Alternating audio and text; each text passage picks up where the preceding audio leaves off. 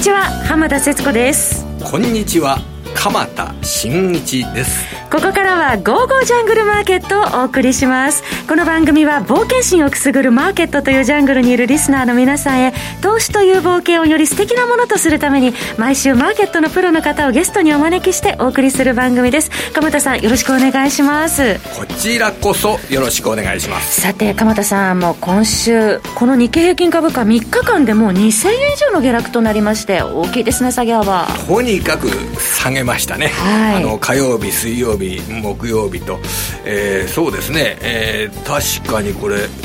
全部これ合わせると2000円以上の下げになりますからね。2070円ぐらいですか？月曜日の終値が 2, 2万9500円という形ですから、えー、あこれ要はパーセンテージにすると、えー、6%は上回って7%までもうちょっとというようなねそんな、はい、あの下落率にこの3日間になっているという状況です、はい、えー、まあ、これから先、えー、株価日本の株価がどんな動きになるのか。今日はですね、はい、もう株式のえー、株価見通しのスペシャリストの方に、まあ、非常にタイミングよくお話を伺えるということになっていますので私自身も楽しみでございます。どうぞ皆様最後までお付き合いください。それでは早速進めてまいりましょう。この番組は投資家の英知を全ての人に投資コンテンツ e コマースを運営する「ゴゴジャン」の提供でお送りします。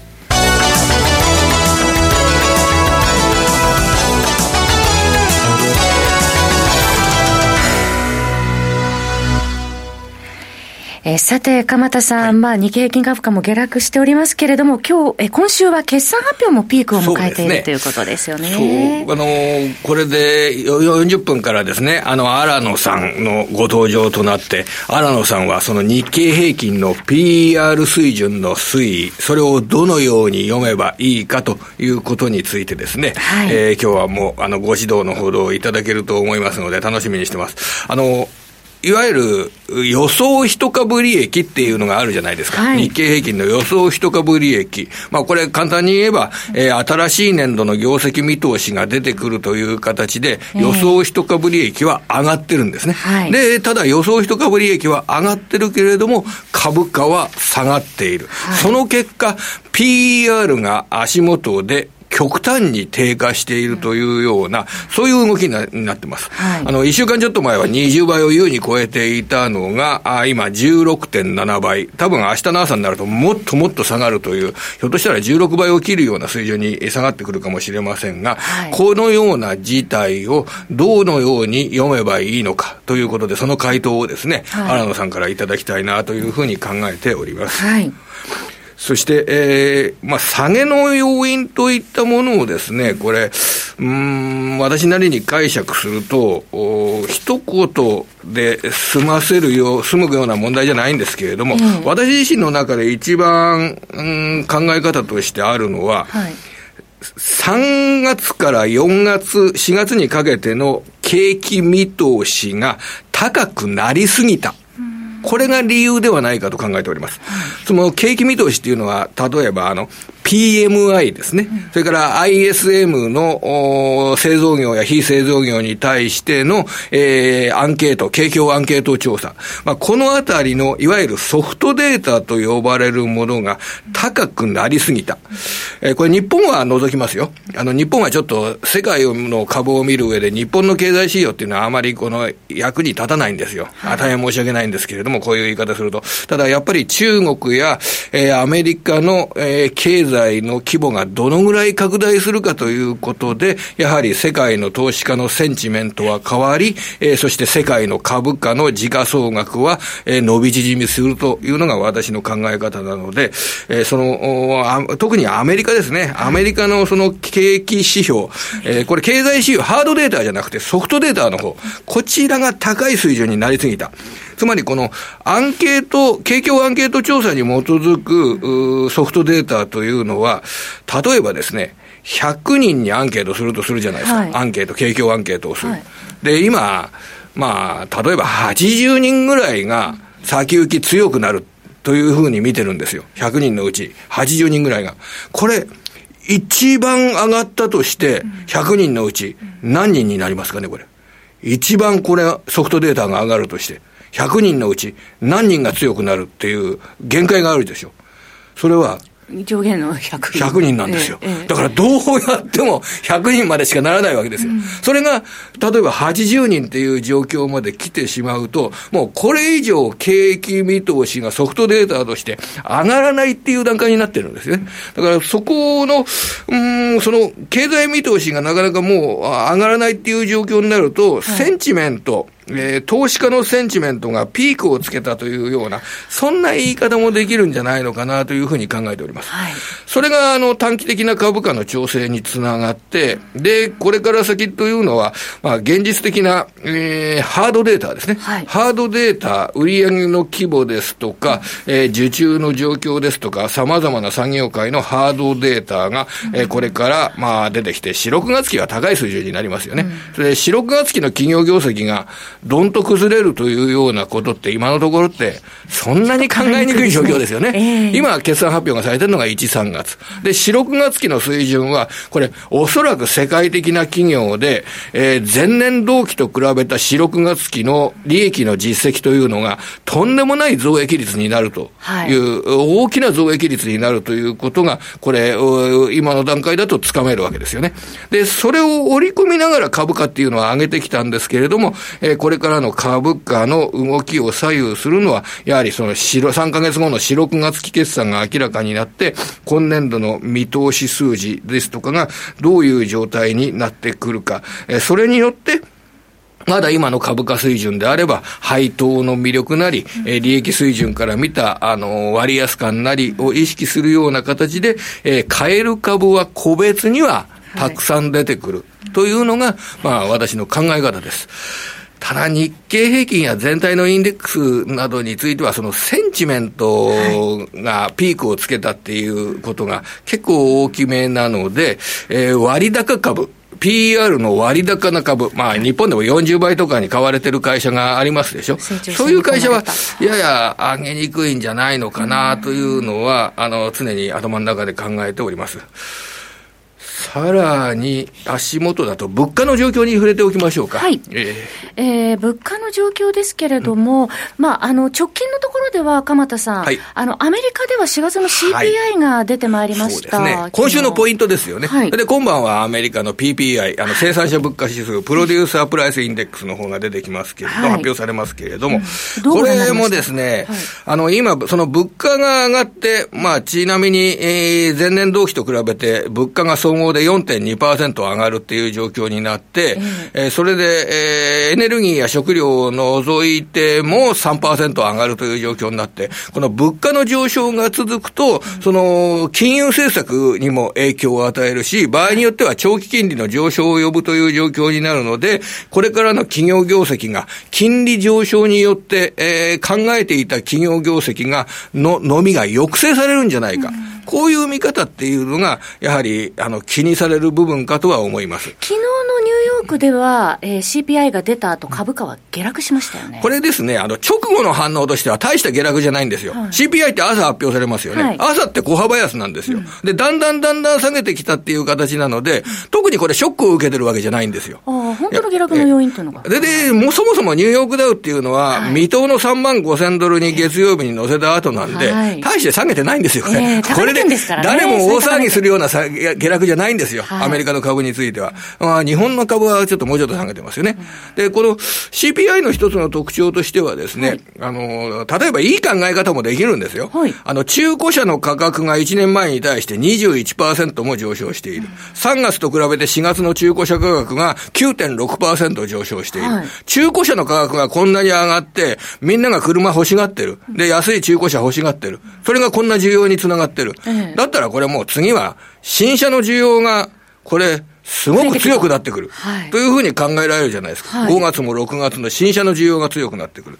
あるいは航空運賃が1年前に対して9.6%上昇している。うん、まあ、これすごく上げてますけど、ね上がってもらわないと困りますでしょ、これ。そうですね。航空運賃。えー、1年前ですよ。はい。で、コロナ禍で大打撃受けた時ですからね。ねその航空運賃がね、これで上がらないなんてことになったらよっぽど困るわけですからね。はい、だから、やっぱりマーケットの動きっていうのはすごくそういう物価指標を見る上で、これは大変だっていうような、はい、あの考え方になってくるわけですけれども、ただ、冷静にその項目別の物価の上昇というのは何を意味するものなのか、これはやっぱり産業界の動きに、えー、しっかり身を寄せていくっていうようなことも必要になるのかなと思ってます。航空運賃が上がってるっていうことは、経済再開に向けての期待が今、航空運賃が今年も下がったら、はい、どれだけの会社が潰れなきゃいけなくなっちゃうんですか、これ。経済に大打撃を与えるそれを考えたら、運賃が上がるのはいいことでしょう。はい、はいえー、それではこの後はゲストの方にお話を伺ってまいります。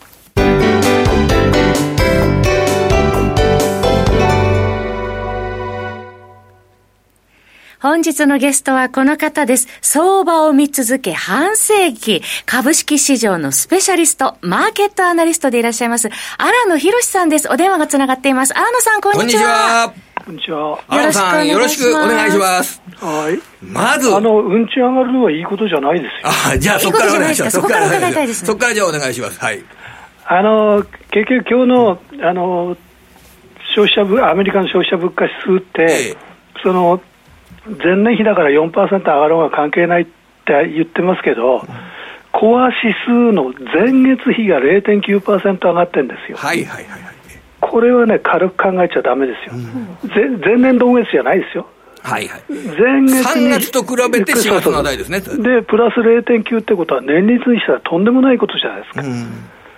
あれはだから軽く考える、それがアメリカの今日の株式市場の反応なんですよ。はい、で、みんなポイントずれてて、前月は低いからいいんだっていうのは、それは FRB が言ってることなんですよ、えー、インフレを容認してもいいんだと思ってるから。ただその0.9%、もし来月もそんなこと起こったら、もう大変ですよ。これはだから、あの、0.9%の上昇が2回続くということは、えー、要は、100が100.09、100.9になって、その100.9にさらにまた0.9を掛け合わせていくっていう形になると、1年間を通じた伸びだと、とんでもない状況っていう計算になってくる、だから、だからあの例えば発表になる前に、前月比プラス0.5だったらやばいっていう人はいたんですよ、あのアメリカ人には。えー誰もところは言わなくて、4.2の方ばっかり騒いでるわけ、うん、4.2なんかどうでもいいわけですよ。うん前月比のプラス0.9が問題、それじゃなかったらアメリカのマーケット、あんな反応しないですよ。はい、でじゃあ、3月と比べての4月の状況というのが、あの要は経済のワクチンの接種の、接種による再開の期待などを踏まえても、ちょっと物価の上げ方が異常だというような、あの異常までは言えないにしても、強すぎる。うんそれは言えると思いますよ。はい。で、そこから、えー、考えて、あの、心配しなきゃいけないということは、えー、物価の上昇だとかっていったものが続くと、長期金利が上がっていく、ああるいは金融政策に変化が出てくる。こういうことを気にしなきゃいけないということなんですか？そその通りです。えー長期金利というのは、昨日の反応ですと、えっ、ー、と、寄り付きのところが1.060%ぐらいから、だんだんだんだん上がって1.69%ぐらいになりましたよね。これ、これ、もう、どのぐらいがこれ警戒ゾーンになってくるわけですか、これは？いや、だから今まで1.7で止まってたやつが、2%の方向に行けば1回注意ですよね。うん、で、それ以上にそのさっきの0.9が、じゃあ来月の前月比がどうなるか。うんそうしたら、8月のそのジャクソンホールで、なんか喋らざるを得なくなるじゃないですか。えー、だから昨日の株の反応っていうのは、うん、そこを一応織り込みにいってるわけですよ。うんそうすると、8月のジャクソンホールで例えば、えー、今あの考えている物価上昇は、えー、FRB が考えていたよりも、かなり警戒を要するような段階に入ってきたですとか、そういったコメントなどが出てくる可能性っていうのを3か月後に。結局、その一時的っていう言葉を取っちゃう、うん、それからもしかしたらそのいわゆるその量的緩和の縮小のその話が出てくるということになれば、あの23年まで利上げなんかないよって言ってたやつが崩れちゃうわけですから。それじゃないと、ここ2、3日のニューヨークダウの下げはね、理解できないですよ。で、マーケットの方として、例えば、じゃあ、金利ですとかは上がるようなことがあって、金融政策が、まあ、1年前倒し的に利上げがあるっていうような状況になってくると、ルールが根本的に変わるという、そういう考え方まで持った方がいいわけでしょうかね。もちろんです。そうすると、まあ、インフレへの警戒も頭の中にもただその、東京市場っていうのは、もういい加減な市場で、アメリカで金利が上がったからって、なんで日本の銀行株、このとこ買ってるわけですか、全く関係ないですよ、で日本はインフレなんてもう縁遠いですから、はいはいはい、もうまだデフレかって言ってるとこなんで、だからそういうことを考えると、なんか市場参加者の反応はよくわからないっていうか。で、これ今の足元で言うと、そのアメリカのニューヨークダウって、火曜日、失礼失礼、月曜日に3万5千ドルつけてるじゃないですか、これ、初めてですよね。あの、ザラバでね。ええ、取引時間中に、月曜日に3万5千ドルつけてるじゃないですか。うん、それで、昨日、まあ、その、その後3万5千ドルをつけた後に、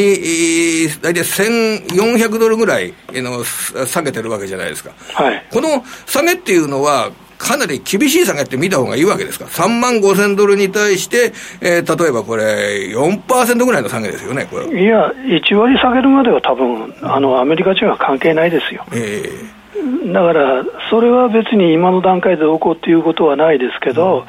うん、さっき言った物価上昇を軽く考えちゃいけないってことですよ、うん、今まで FRB が言う通りに、これは一過性だって、もうマーケットも全員そう思ってたわけですから。うん、ところがマーケット参加者の半分ぐらい、これ、もしかしたら一過性じゃないって思う人が出始めたってことです。はいで、日本なんですけれども、そういったあの世界の動きに対して警戒感っていうのは、日本の株って増幅されて株価の下げっていうのが出てくるじゃないですか、これ。いや増幅なんかされてないですよ。要するに、例えばニューヨークダウにだって2月以降全然ついていけないわけじゃないですか。ニューヨークダウ、あのえーと、日経平均をニューヨークダウで割った値って2月の高値の時95だったんですよ、今もう84ぐらいですよ。10ポイントも相対株価が下がるってことは、ニューヨークダウの上げについていけななくて、下げるときは一緒に下げるわけだから、それは別に日本の相場の弱さを言ってるだけ。ななんで、言葉を変えると、相対的に弱いじゃないですか、これ。あの今週の動きでニューヨークダウ以上にこれ大きく下げていますよね。相対的に弱い理由は格差なんですよ。一つはワクチン格差。もう一つは成長率格差。で、もう一個言えば、あの、日米首脳会談の時に台湾を織り込んだわけじゃないですか。あの時に日本の外交の対中姿勢の曖昧さっていうのは指摘されたわけですよ。だから日本の企業、今後、影響出てくるかもわかんない、うん、なぜならその人権問題について、ファーストリテイリングも良品計画も何も喋んないわけですよ。喋んないってことは曖昧にほっとこうと思ってたんだけど、それが許されなくなるわけ、はい、そこまで織り込んでるから、そのワクチン格差と成長率格差と対中姿勢の曖昧さが、全部悪い材料になってるわけです。では、足元だとじゃあ、日本株が他の国と比べて、あの、効率が良くなるっていうのか、あの、動きが相対的に良くなる要素っていうのは、ほとんど考えられないわけでしょうか、これ。僕はだから、あの、2月の高値以降はずっと言ってるのは、うん、日本固有に買う理由は全くありませんと。うん、で、今回、その3日で2062円かな、はい、あ違う違うわ、2000円ちょっと、2070円。ちょっとですね。で、下げたわけですけど、これあの、4月5日が目先の高値だったんですね、うん、それ3万89円から2641円下げたわけですよ。はい。で今までのあの最大の下げ幅っていうのは、3万467円から2万8405円までの下げで、2062円だったわけ、それを上回っちゃったんだから、これも当然本格調整で、今のところ、とりあえず目処は立ってないんですよ、下値の。で投資家の皆さんは、この聞いてくださってる皆さんは、なんで見分けるかって言ったら、一、つは新安値数を毎日チェックしてください。で、その10日累計で見てって、1日平均200を超えてきたら、あの最後の安値をつけに行くパターンですから、それはもう過去において分かっていることなんで、実はもう今日現在で161なんですよ、10日平均が。で今日1日で432っていうのはですね、去年の3月17日以来なんですよ。だからかなりいいとこへ来てるんです。で、あと1週間か2週間に多分そのひげで安値をつけるという感覚はあるんですけど、それはデータを見ていかない限り分かんないですね。で、もう一つは、20日平均からの乖離率が今日5.7なんです。これも去年の4月の中旬以来なんです。で、騰落レシオが75.5まで下がってきましたと。これは70多分割ってくると思うんで、そういうの、この3つが重なれば、多分ピンポイントで安値っていうのは特定できるんですよ。かなりその時期は今、近くなっているという捉え方はできるんでしょうか、これは。3日で2070円下げてるんですから、近く近づいてるとは思います。あのもう一つ言いたいのは、ここ、ものすごいあの利益の増額が起こってるじゃないですか、はい、情報修正が、まあ今日のデータは知りませんけど、と、その、まあ、PR が16倍台まで下がってきましたよね、はい、まだ必ずわけのわからないやつが言いますか。ら、PR15 倍で止まるって、PR では絶対株は止まりませんか。ら、PR は買う時の指数なんで、でもう一つはまた20倍に戻るみたいなことを言うやつがいると思うんですけど、絶対に戻りませんか。ら。はい。あ絶対と使っちゃいけないけど。いやいや、それは、あの、かなり難しいと見てるわけですね。あの、あのコロナ前の16年から19年の4年間の、4年間の平均が13.76倍なんですよ。これが日本株の実力なんです。日経平均の実力なんですよ。だから、その4月末の20倍から今月に入ってずっと下がってきてることはものすごいいいことなんだけど、スピードが速すぎるから株価下がらざるを得ないわけです。はい、この PR の低下っていうのは、先行きの期待、はい、企業収益の期待に対しての、えー、その期待が、えー、急速に跳ねているっていう、そういう見方はしなくてさっき言ったように、今年の4月30日末、去年から9か月連続20倍超えてたわけ、これは景気回復初年度にしか起こらないんですよ、それはなぜかというと、利益が大きく落ち込んだから、結果として20倍超えてるわけです。はい日本の成長を評価して20倍じゃないんですよ。でさっき言ったように4年間の平均13.7ですよ。では今普通になったってことなんですね。だから PR の正常化なんです、今。PR の正常化に向かって、結構利益も増えてるから、株価の下落、あのこれで止まってるんですよ。はいで、今の段階がその日本の株を見る上での予想の PER の正常化の段階に入ったということは、じゃあコロナ前の、えっ、ー、と、荒野さんのご指摘にあった13倍から16倍でしたっけ？そちらのゾーンに入ってきたっていう考え方を取ればいいおっしゃる通りです。ええ、あの、もっと言えば、うん、16年、19年の4年の年間高値の4つの平均が15.06倍なんですよ。ええだから15倍まで下がったって何の問題もない。で、これ今だとですね、えー、今日の朝の段階だと、そう、1685円でしたよね。えー、はいはい、原野さんからも資料いただいてますけど、はい、それが金曜日の明日の、今日と明日の決算発表、まあ非常に多くの数があって、これもうちょっと上がりますよね、おそらくは。ま、まあ、1750円とか、えー、もしかしたら1800円いくかもしれないですけど。ね、じゃあ、まあ、計算しやすく1800円ということにしましょうか。そうすると、1800円っていう数字になると、この1800円の13倍っていうのが大体2万4000円とか。だから1800円の15倍で2万7000円じゃないですか。ええ、だからそれを織り込んでるのかもしれないんですよ。だから多分、あの、なんだろう、これからの平均は13倍から16、7倍。うんその間で平均すれば14、5倍ぐらいの感じに多分あの今年後半になっていくと思うんですね、はいはい、だから利益が増えないと、3万円っていうのはもう遠くなっちゃうんですよ。はいはい。じゃ今がまさに2万7500円前後という数字になりましたけれども、非常にこれ、あの、先行きの収益を見た形で普通の状態に入ったというおっしゃるとりです。おっしゃるとりです。だからそういう意味では、うん、その PR の正常化がものすごいスピードで進んだ、うん、で場合によったら、明日新聞計算したら、15倍台かもしれないですよ、えー、今日こんなに下げてますもんね。毎日1倍ずつ下げてんだから、うん、あの PR が低下してるわけだから、はいえー、で、これから先はじゃあ、伸び縮み。あのー、PR の伸び縮みっていうのは、どういう要素が出てくると、えー、この日本株の PR 伸び縮み、伸びる方は、どういう要素が出てくると思いますかね、これ。明日で決算終わって、最終的に3月決あの1、3月決算が終わったときに、EPSPR が出ますよね、はいはい、その時の EPS をしばらくは抜かないわけですよ、次の決算発表まで情報修正ないですから。動かなくなりますよね。えー、そうしたら、その間は基本的に横横這う、うん、でその第一四半期の46の決算が出てくる7月から8月にかけて、うん、例えば50円とか100円とか情報修正される方向であれば、それはそこで反応する。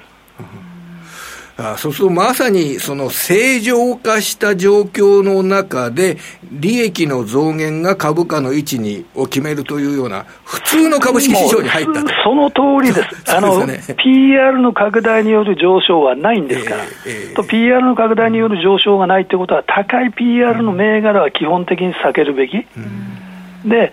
その今、鎌さんがおっしゃったように、株価の上昇は利益の増額しかないんですよ。だから普通の状態、普通の業績相場になる。うん、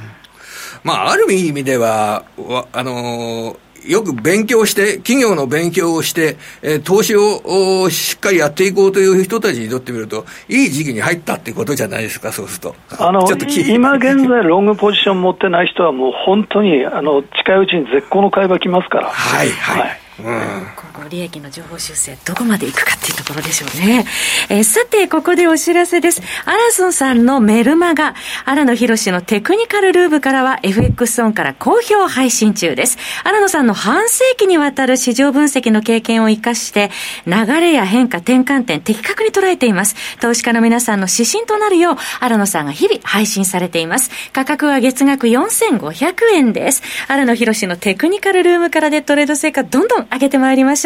ょう。また、えー、午後ジャンでは、えー、いろいろな電子書籍や自動売買ソフトなど、実に2万6000アイテムが集っておりますので、ぜひ午後ジャンでお気に入りの、えー、商品見つけてください。また、あなたのとっておきのスキルコンテンツのご出品も午後ジャンではお待ちしております。詳しくは番組ホームページ右の午後ジャントレードサロンのバナーをクリックしてください。本日のゲストは、マーケットアナリストでいらっしゃいます、荒野博さんでした。荒野さん、貴重なお話どうもありがとうございました。はい、どうもどうも。また来週、あ、来週じゃない、来月。また来月よろしくお願いします。はい、失礼します。貴重な話を伺いました。非常にね、荒野さんからすっぱりと、あの株の見通しいただきましたね、はい、えー、なんか目の前のあの曇りが取れたようなね視界がね良好になりました、はい、えー、鎌田さん今週もどうもありがとうございましたそれでは皆さんまた来週この番組は投資家の位置を全ての人に投資コンテンツ e コマースを運営する「ゴゴジャン」の提供でお送りいたしました。